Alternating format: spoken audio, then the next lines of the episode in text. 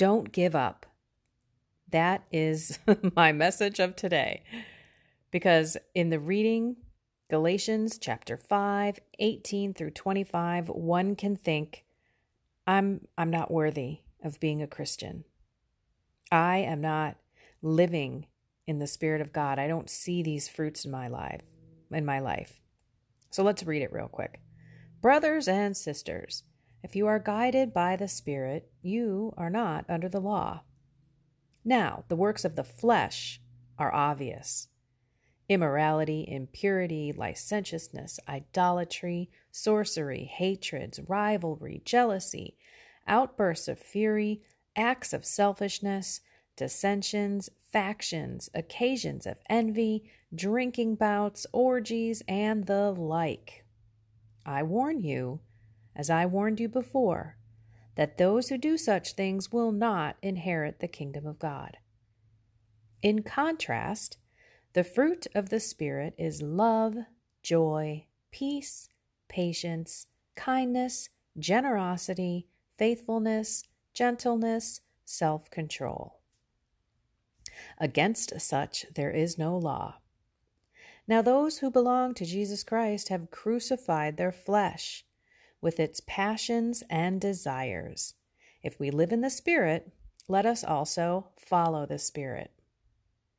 So one can read this and say, huh, just yesterday I had some jealousy, acts of selfishness. Maybe it was an occasion of envy. I drank too much. Maybe you watched pornography or you um, had some hatred against some people. You are working for the love of money. You have idolatry to things other than God. One can read this and say, All right, I'm not getting into heaven. And one could possibly say, I, I give up. But that's not what the message is in this reading. The message is you have to call on God. You have to call on the Spirit within you to transform you and to help you along these ways so that the Spirit can grow in you, so that you can be living in the Spirit, living with the Spirit of God within you. How do you do that? You got to call on Him. Call on Him. The fact that you're even aware of the things that you need to work on is a blessing. That is God enlightening you to, to things in your life that you need to focus on. And guess what? It's not just you need to focus on them. You need to call on God to help you with those areas in your life that you need to work on. You can't do it on your own. That's why we need to ask the Spirit of God to produce this fruit in our lives, to give us His gifts in abundance it may even be to ask the Lord to help you want to change these areas in your life.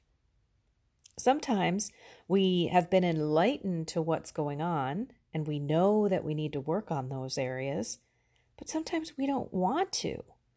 Maybe we are liking that part of our life. Maybe we like to drink a little bit too much. And we don't know what our life would be like if we moderately drank using that as an example. So, what we must do consistently, always, is call on God. And I kind of laugh at this reading because I know darn well that Paul had prayed three times to the Lord to say, Please take this thorn out of my flesh. Please take it away. And God said, No, I give you enough grace to deal with this. So that's something that we should all take into our hearts and into our minds and into our actions every day is that God is going to give us enough grace when we're faced with temptation, when we're struggling to be holier. But we have to ask His intercession in our lives. We have to ask for it every moment of every day.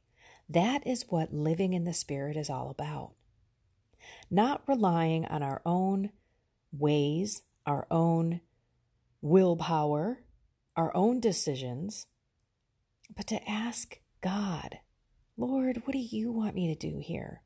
Or the minute that that cupcake is staring you in the face and it's the first day of your diet, that you say, Lord, give me the strength. Be my strength in my weakness. Give me the grace to be the Christian that you want me to be. Just because we fall off, just because we're struggling, and by the way, we're going to struggle with things in our lives until the day we are taken off of this earth.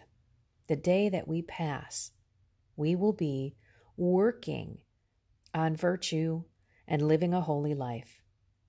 There's no question about it. I just don't want people. I read that reading today and I thought, man, some people might at this particular time in the world. 2020 has been a nut job year, right? I don't know about you, but I feel awful sometimes. Sometimes I feel the weight of evil just bearing down on me and holding me down physically and spiritually. I find myself awfully lazy. I find myself slothful. Sometimes I fight through prayer. Sometimes I can barely get out of bed. Don't even talk to me about working out. I struggle with that every single day. And some days I do, some days I don't. Some days I need a nap in the middle of the day because I'm just exhausted. But every single time I face that, I do call on God. I say, Lord, what do you want me to do? Sometimes He fills me with this this energy himself and i get this joy and this almost like um, someone plugged me into the wall and all of a sudden i have this electricity floating through me and i can plow through the rest of my afternoon but then there are other times where he says, It's okay. you can take that little nap because you do need to be recharged in another way. But if I go through the day and I don't call on him and I try to use my own energy and will and directions and decisions, it's it's a crazy day. It's not the same. I come out on the other end at the end of the day and I'm like, "What just happened? What did I do today?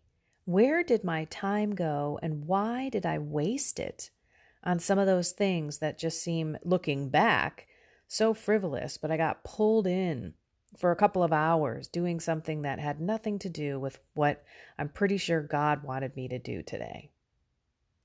So be patient, be kind to yourself, be gentle with yourself and don't beat yourself up as you consider all of the things that the flesh and the world fight against in terms of holiness and a life living in the Spirit.